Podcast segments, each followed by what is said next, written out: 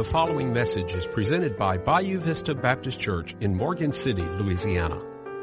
For more information, go to the website www.bvbch.org.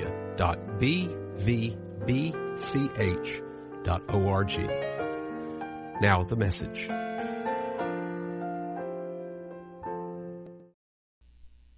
If you have your Bible with you, and I hope you do, you can follow along on your phone, tablet, whatever you have.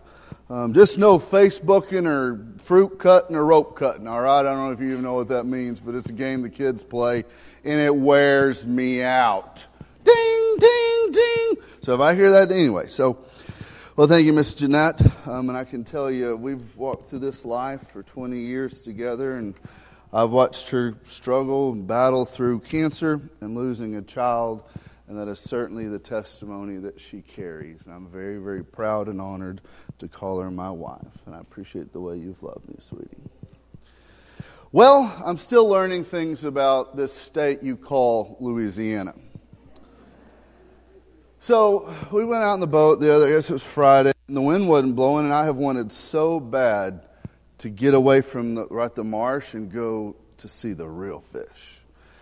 Well, all I had was a couple of catfishing poles because where I come from, you really don't even need a pole with drag, right? You just, right, this is big fish. So we went out there and the wind was really was quiet and I got introduced to something. It's called the horsefly.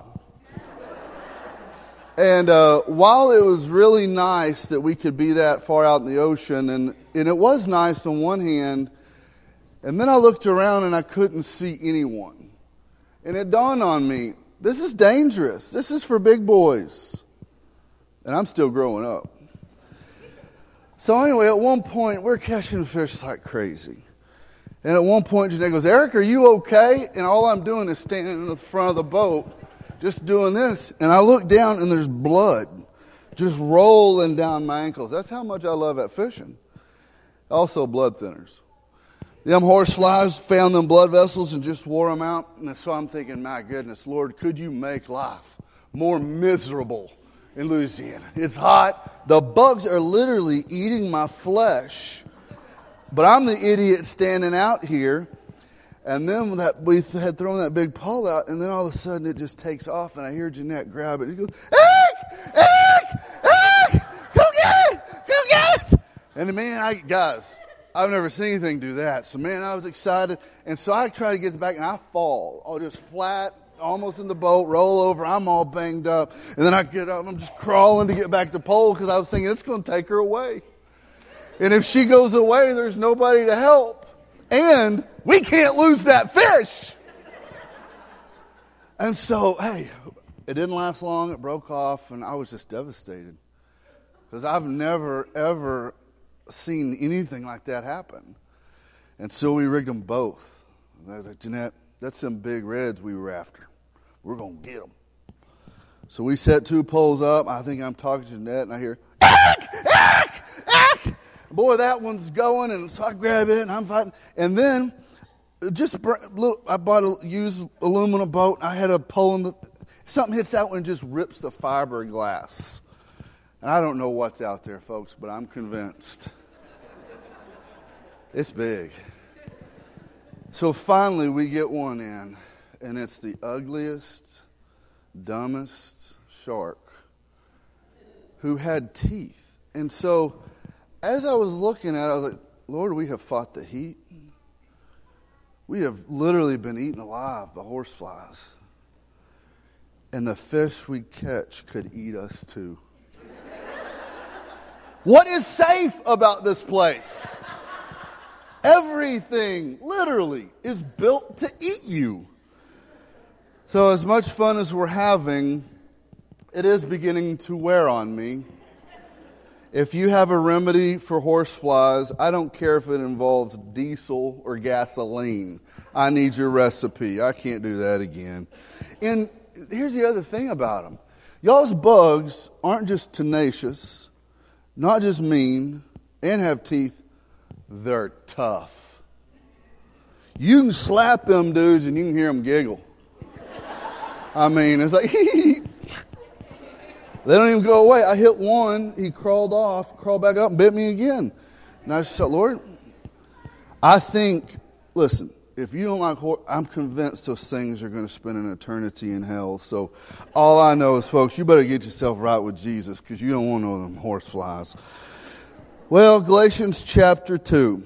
I hope you've had a good week. I know our, our camp crew's probably looking forward to a nap. It was so good to see the boys come home. Sounds like they had a great time. Thank you to, uh, to the adults that took a week off and went and sacrificed and served for the spiritual benefit of our children, which directly um, has an impact on the spiritual benefit of this church. And so, again, thank you, thank you, parents. Thank you for those that gave for scholarships.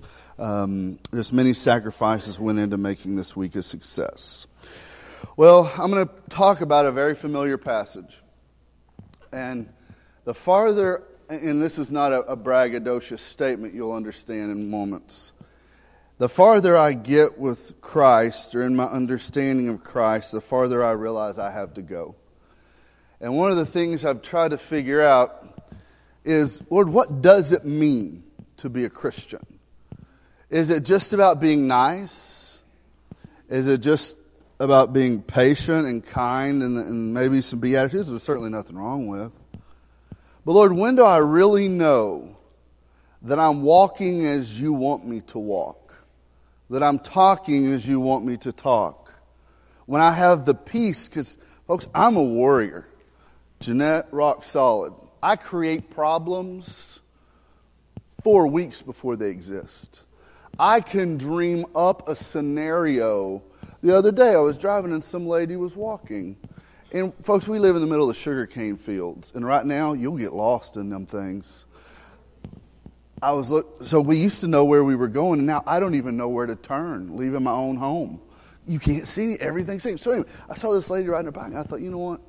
That's really unsafe because something bad happened back home when I was younger to, to a young lady, and I come home and I was like, Jeanette, I just saw this lady riding all alone out in the sugarcane field on her bike, and I think that's dangerous. And I actually said to her, Jeanette, or is it maybe a problem with me that I'm creating a scenario that doesn't even exist? So anyway, I'm, I'm processing a lot of things, and I'm going to ask you to process them with me this morning in a very, very familiar, probably one of the most memorized verses in all of Scripture. But what does it mean to be a Christian? How do I know that I'm trying to do right, that I'm following Christ? What, what does that look like? And, and I've heard about faith and righteousness, but what does it look like in my life? And how do I know it when I see it in the life of another, not to judge, but how do I recognize that? And so I think I've, this passage has just been placed on my heart that I've been meditating on the past few weeks in an effort to understand and apply, and I hope it's encouraging to you this morning. And in no way does it bring guilt or shame, as that's the tools of the evil one, but that you'll be convicted and encouraged to a life of righteousness to the level and capacity that Christ desires for you. You ready to go? Say amen. Let's go. If you would stand out of recognition for God's infallible, inerrant word, serving as the final authority in all matters of faith and practice. Doesn't matter what you think about it, friend. I'm not being unkind to you, but if you disagree, you are you stand incorrect, and I pray God has mercy and grace in that correction. Verse 20. It says, I have been crucified with Christ, and I no longer live. But it's Christ who lives in me. The life I now live in the body, I live by faith in the Son of God, who loved me and gave himself for me. Lord, I love you and I thank you for the time that we have. And I thank you for your patience, your grace, your mercy, the forgiveness that you bestow upon me unworthingly every day. And Lord, I pray after our time together this morning, we'll have a better grasp, a greater desire more willingness and more discipline in doing what you've called us to. And it is in the name of the sovereign King Jesus we pray. Amen. You be seated, friend. So, as I was finishing the degree in counseling, I was introduced to a concept called exchanged life Christianity.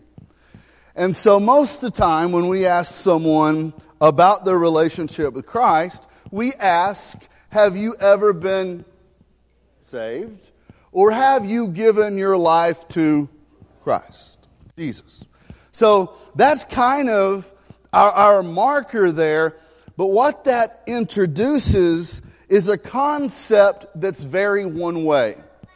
And so when I was introduced to this exchange life principle, it was kind of revolutionary.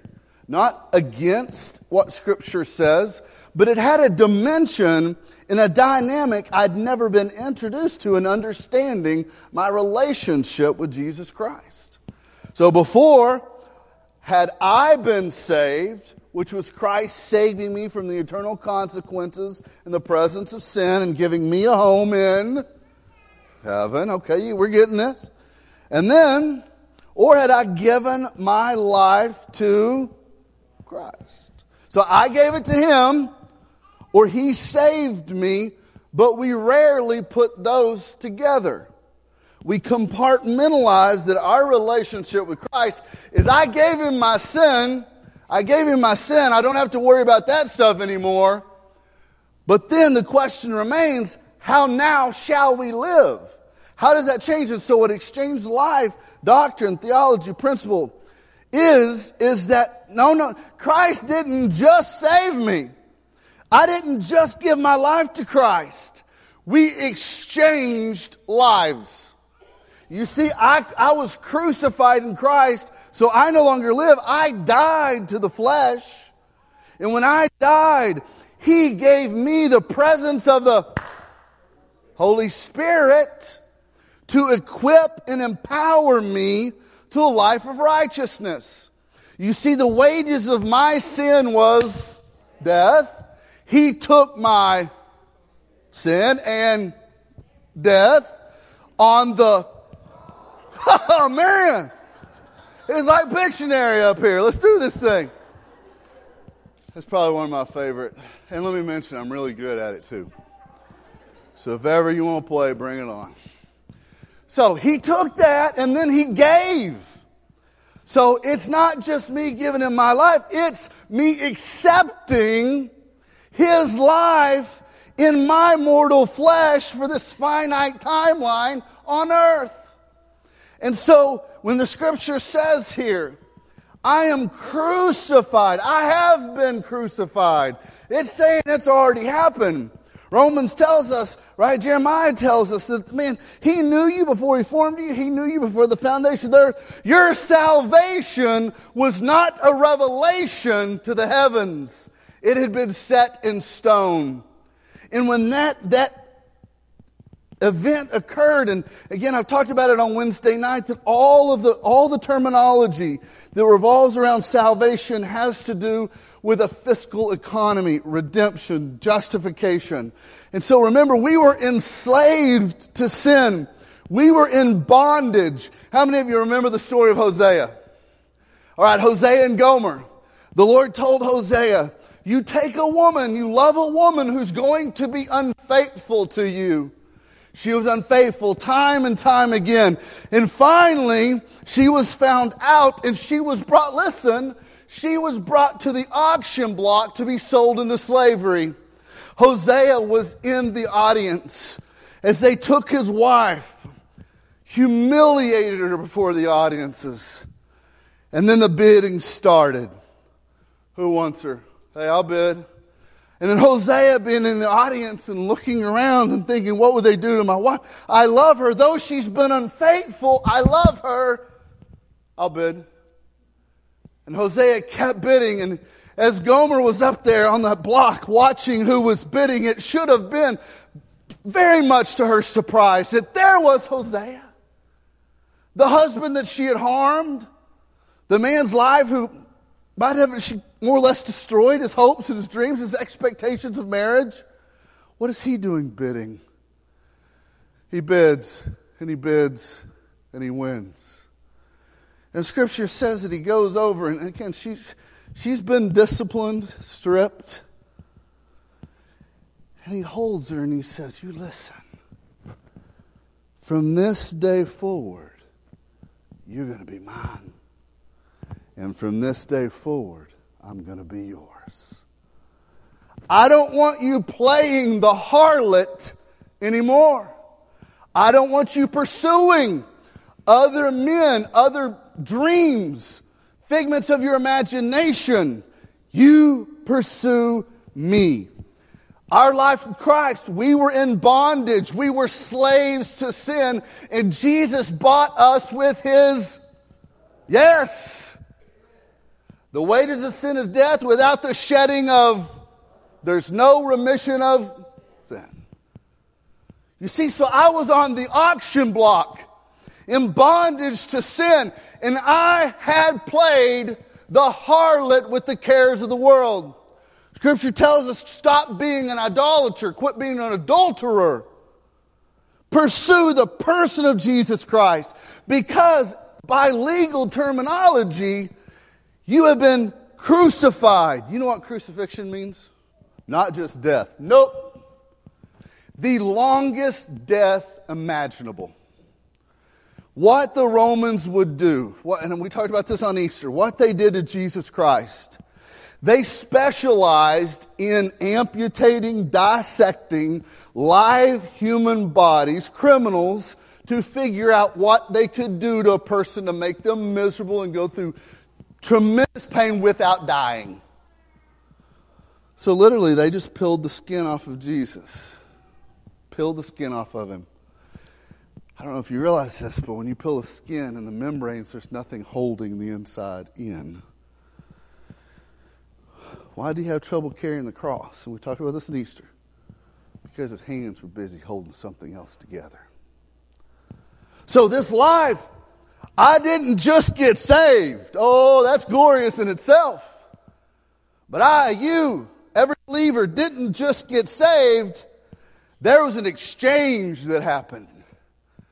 You see, my sinful man began a process Scripture calls sanctification which it is the process whereby from the point of salvation to the point of me entering into the heavenlies, every day, every moment, every trial, every obstacle should be bringing me closer to the person and the purpose of Jesus Christ than I've ever been before. A lot of us have this first event. We were saved. Saved to or from. You see, I don't agree with scaring people away from hell. Listen, I'm not saved from hell, I'm saved to the person of Jesus Christ. You see, it's not just saved from, it's saved to because an exchange happened. So I'm crucified. Now here's the catch. This old man is stubborn ignorant, determined, Im- unkind, impatient. I got blood sugar issues when I get hungry. Right? I got migraine headaches that put me in a bad mood. Do you realize how, I was telling you the other day, my pet peeve is waiting. Waiting for anything. If I go somewhere to eat and it's longer than 15 or whatever I consider rational with whatever mood I'm in, the family will tell you I have a list that we keep going they're on the list means ain't going back, right? So I go in and I start really positive. I mean, I go in like, Lord Jesus, prepare me, cover me with the, the scarf of the Spirit and the shield of faith and the shod me with a, right? Get my sword and I go in, hey, and then things start falling apart. They don't see me. Oh, but they see me. Or the order takes longer than I feel like it should. Now, you notice I try to equip myself for something that I'm going to destroy. No one else should have the power to take the testimony of Jesus Christ away from me because I've been crucified. When I go in, my expectations, here's another thing my agenda with time. You know what? I got things to do. You ever thought that? You ever told somebody, I wish you'd hurry up, I got things to do? You know what the truth is? You ain't got nothing to do other than what you're doing right now. Because if you believe God's sovereign, we watched Little Mermaid yesterday. Oh my gosh. Little baby princess, that was our last little, hey, what do you want while the boys are gone? Spoiling her, you know how you gotta do. But they actually said a statement in the movie that I was like, wow. I mean, it was cute. It was cute. I have nothing um, other than its creator, but hey, they said, why isn't you get? Why is it we get caught up in what should be rather than what is? Now, think about the statement. Should be doesn't mean it is. It means I think it should be. So I'm going through life trying to fix the incompetence and the lostness of everyone around me so that they meet my agenda. And when they don't, I show disfavor upon them. Now let's think. Gomer sure, sure disappointed Hosea. What did he do? He still loved her. What did Christ do for me? Every time I disappoint him, every time I get an agenda, well, scripture just tells me I'm crucified, so guess what? I don't get to care what I think I need to do with the day ahead of me. It is up to and for Christ. Now, hey, have a plan. But if we can't be flexible enough to integrate God's sovereignty into our purpose, we've lost what it means to be a believer. So let's look at some of these things real quick. Our time's about, I'm hungry. We got some barbecue chicken in the crock pot, and I can't quit thinking about it. And I put a little extra barbecue when Mama wasn't looking. Anyway, you know, if a little's good, a lot's better. That's just, that is such a truth. Not really. I died to self, so what's that means? That means I died to my opinions. Whoa. The, the world is not waiting for my opinion. You know, it's the craziest thing. I, I so seldom have people coming to me and say, hey, what do you think? You know, do, do you like it? Is everything okay? Can we do anything for you? It's just not the way the world goes around. So my opinion, if my opinion is destructive, if my opinion is not encouraging and inspirational, what good is it? Because guess what? They don't care enough to listen. So I'm just going to go vomit my impatience and my unkindness on someone who really doesn't care.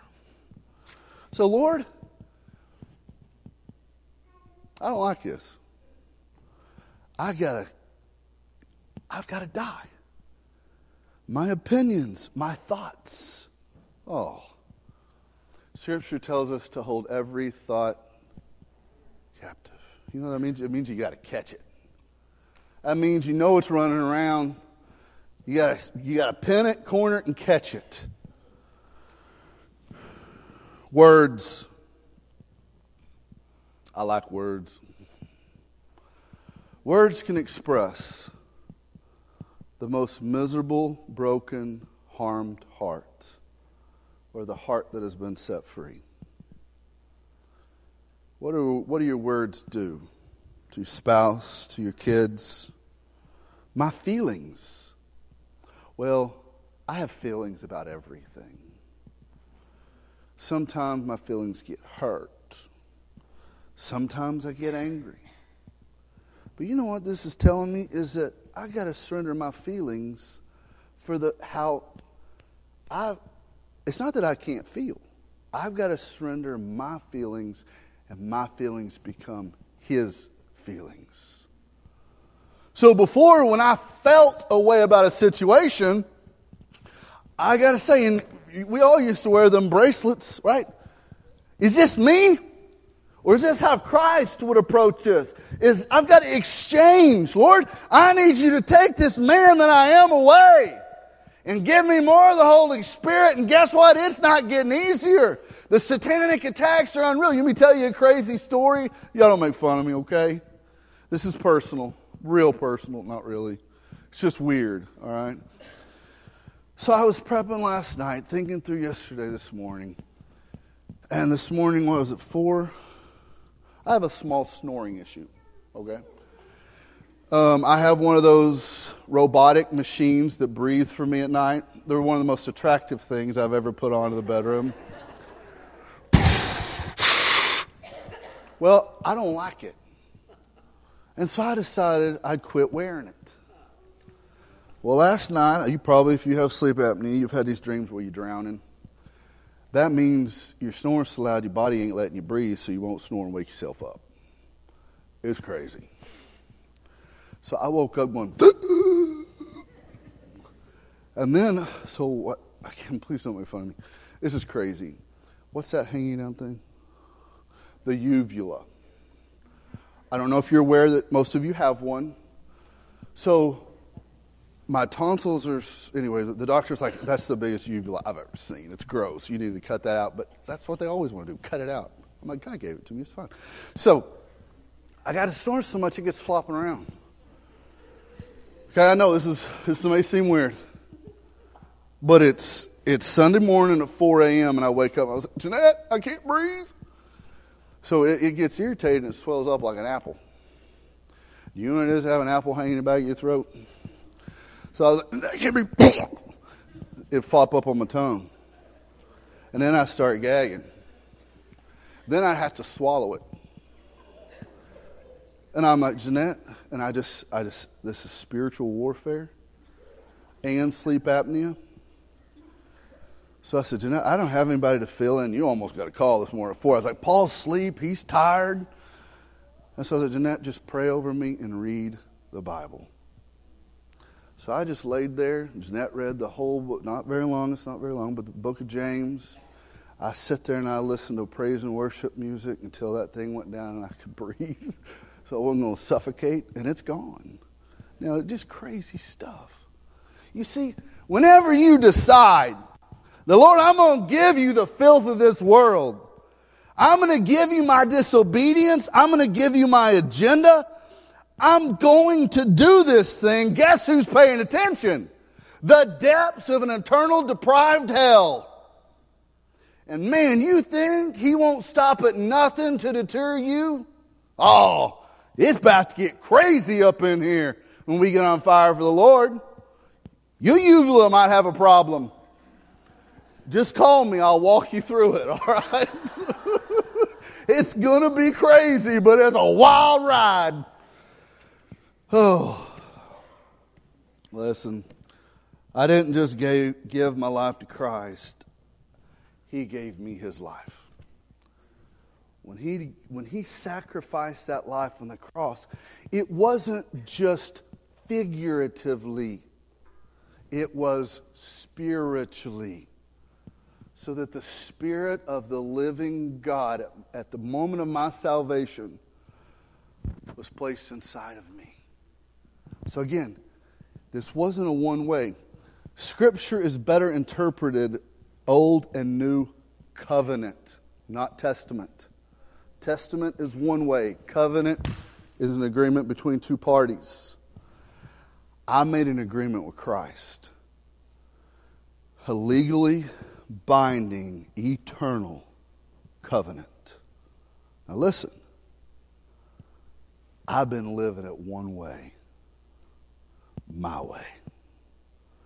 And this ain't Burger King. I thought that was funny. Y'all didn't?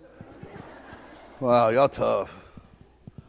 So, going back, my actions, my relationship, my expectations, my worries, Christ has got to take those. Now, now, I've always wondered, what does it mean to live by faith? And I, I tried to come up with a definition that would be most beneficial and hopefully clear for us all.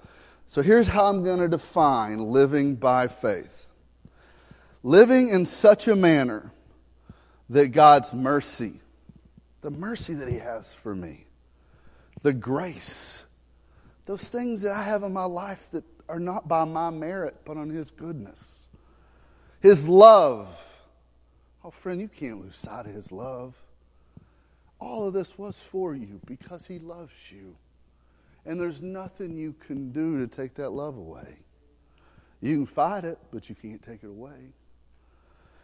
In his sovereignty, his position over all of creation compel me to surrender my life in every aspect to His Lordship. That His mercy, grace, and love, all those things, His sovereignty, that He's got this thing under control. He's not mis.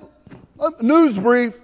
He is not mismanaging the universe. The universe is rebelling against him, and he's given it a certain amount of time, and that, t- that time's winding down, right? All right, let's make sure we keep it clear. Now, Lord, I thank you for the time that we've had together, and I pray again that it's been encouraging and beneficial.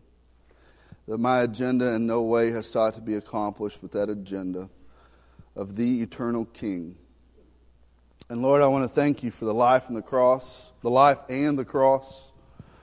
But also, Lord, when you died, the life that you gave me.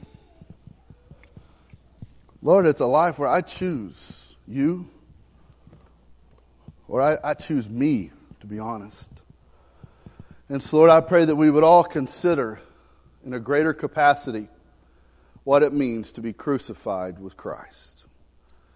Amen.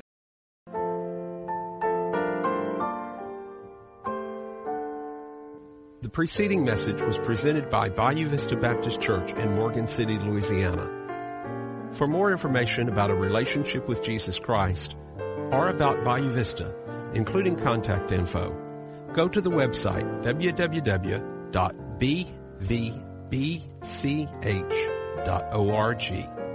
Thank you for listening, and may God bless you.